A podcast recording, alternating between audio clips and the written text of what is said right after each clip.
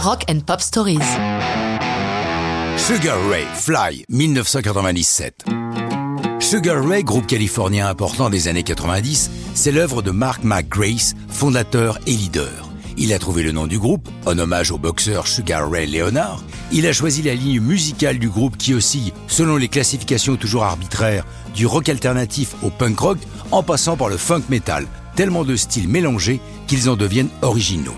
Mark, c'est le patron, et la première fois qu'il entend Fly, on ne peut pas dire qu'il soit très enthousiaste. C'est lui-même qui le raconte. Notre batteur, Stan Frazier, avait écrit une première base de Fly, très éthérée. Il y avait juste un refrain et ces quelques mots I just want to fly. Franchement, quand j'ai entendu ça, je me suis dit que c'était la pire chose que j'avais jamais entendue.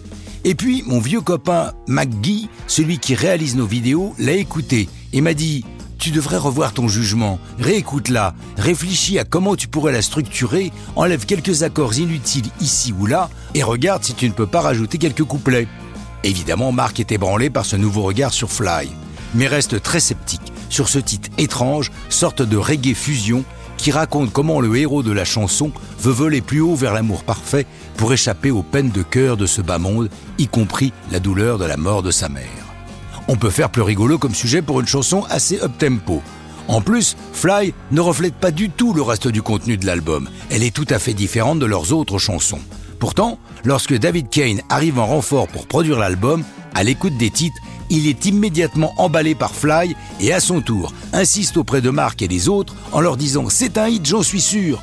Toujours pas convaincu, mais troublé par cette unanimité venue de l'extérieur, la chanson est donc enregistrée en deux versions différentes l'une comprenant le DJ jamaïcain Super Cat et l'autre sans lui. Lorsque Fly est publié le 17 juin 1997, il ne fait aucun doute que Mark et sa bande de Sugar Ray ont bien fait d'écouter les conseils des oreilles amies. Bien que ne paraissant pas en single commercial, la chanson est envoyée aux radios qui craquent sur Fly, qui devient la chanson la plus jouée de l'été 97 aux États-Unis. De plus, Fly est choisi pour être incluse dans la bande originale du film La Fête des Pères avec Billy Crystal et Robin Williams, remake US du film de Francis Weber Les Compères. Le tout emmène Flawed, l'album de Sugar Ray, vers les sommets des ventes pour se retrouver certifié double platine. Beaucoup alors prédisent que Sugar Ray ne sera le groupe que d'un seul succès. La suite va leur donner tort. L'album suivant fera encore mieux, mais ça, c'est une autre histoire de rock'n'roll.